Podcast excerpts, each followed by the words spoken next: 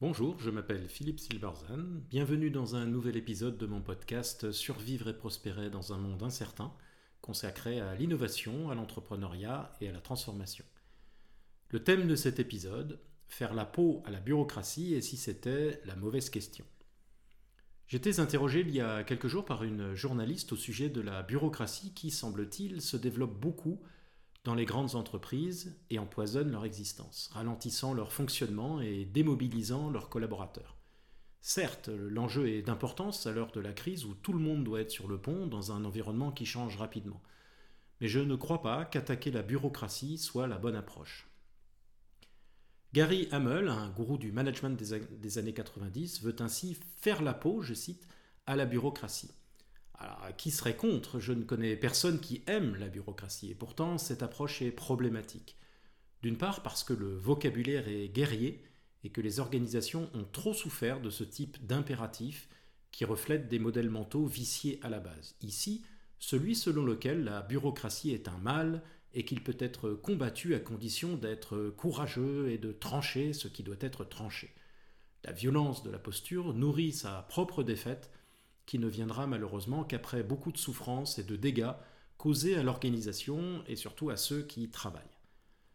D'autre part parce que l'utilisation du, du, mot bureaucratie de façon explicitement péjorative est un jugement de valeur, ce qui est toujours un très mauvais point de départ dans un diagnostic organisationnel. Car la bureaucratie a des avantages, c'est ce qu'a montré le sociologue Max Weber il y a déjà longtemps. Des règles claires, identiques pour tous, la prédictabilité des décisions, la capacité à faire fonctionner de très grandes organisations, entre autres. La sociologie moderne, notamment avec les travaux de Michel Crozier et Erhard Freiberg, nous, a, nous a en outre appris depuis longtemps que si une situation de gestion persiste, c'est qu'elle a un intérêt et qu'elle répond à un besoin d'une partie au moins de l'organisation et de ses membres.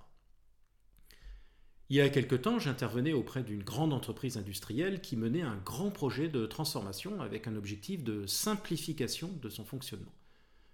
Nous étouffons sous les procédures, me disait son responsable. Par exemple, le moindre projet, si petit soit-il, doit avoir un comité de pilotage.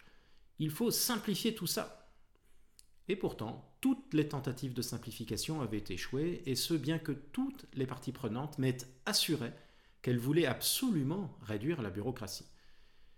Et donc tout le monde devenait fou. La bureaucratie se développait, tout le monde était contre, mais rien ne changeait, et elle continuait sa course folle. Alors dans notre ouvrage Stratégie modèle mental, Béatrice Rousset et moi avons abordé cette question et montré que dans ces situations, il faut remonter à la source du phénomène qui semble inextricable. Il y a quelque chose qui bloque, et ce quelque chose, ce sont les modèles mentaux, c'est-à-dire les croyances individuelles et collectives de l'organisation. Vu sous cet angle, la bureaucratie, ou ce qu'on nomme bureaucratie, est le produit d'une certaine façon de penser. Et c'est elle qu'il faudra mettre en lumière. Un atelier a ainsi permis de montrer que cette entreprise a une très forte culture industrielle qui s'est bâtie autour de la notion d'expertise.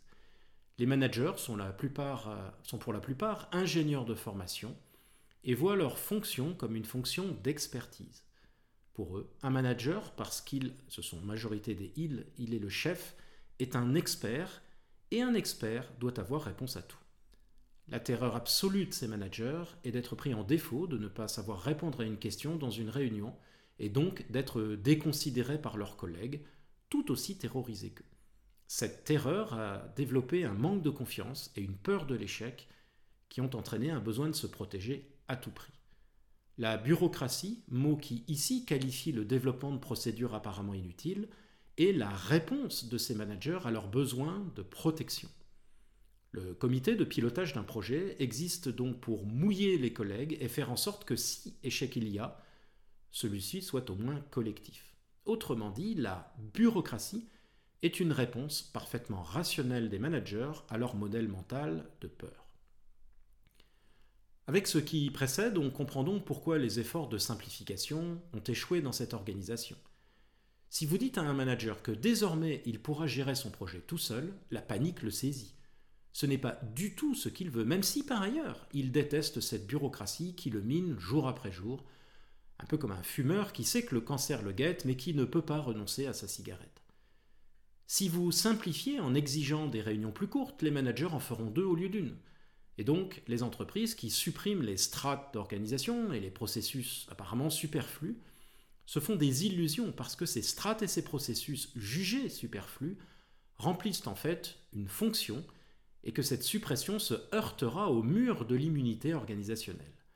Vue comme une agression et une mise en danger, elle fera l'objet d'une résistance qui, il faut insister là-dessus, sera parfaitement rationnel. Le problème n'est pas le processus entre guillemets superflu, le problème est ce qui donne naissance à ce processus. Vous appuyez sur l'accélérateur, la simplification, tout en ayant le pied sur le frein, c'est-à-dire le modèle mental bloquant. L'erreur consiste donc à poser le problème en termes de bureaucratie et la solution en termes de simplification. Quand vous pensez bureaucratie, les managers entendent protection, quand vous parlez de simplification, ils entendent danger, et ils ont raison. Dans notre exemple, la solution a consisté à exposer le modèle mental profond un manager est un expert qui doit avoir réponse à tout, pour amener les participants à le questionner. Puis nous avons identifié quelques occasions où un manager pouvait essayer un modèle alternatif, par exemple, un manager est un coordinateur qui s'appuie sur l'expertise des autres, ces occasions ont été choisies de façon qu'elles soient sans impact important en cas d'échec, qu'elles représentent des pertes acceptables. De fait, un manager qui n'est plus saisi par la peur de ne pas savoir répondre à une question technique ressentira moins le besoin de se protéger par des mesures entre guillemets bureaucratiques. On ne guérit pas la fièvre, mais la source de la fièvre. Et surtout, on la guérit en partant d'une posture de reconnaissance et de respect de ce qui est ici en l'occurrence la peur des managers. Au-delà, nous avons mis en lumière un modèle mental encore plus profond qui a ici trait à la confiance. En l'occurrence, ici, l'organisation avait laissé diminuer la confiance accordée aux managers avec le temps, ce qui était l'une des sources de leur peur et de la démultiplication des procédures.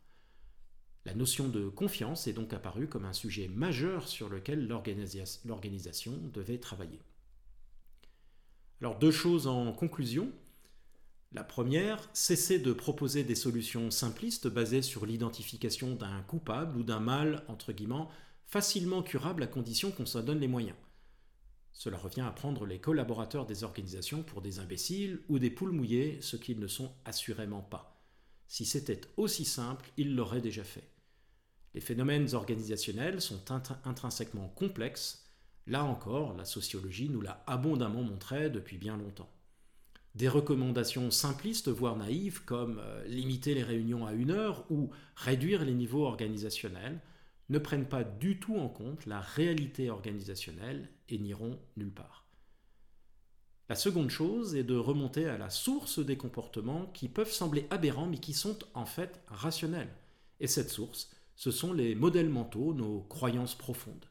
L'exposition de ces croyances et leur ajustement respectueux est la seule façon de remettre l'organisation en mouvement.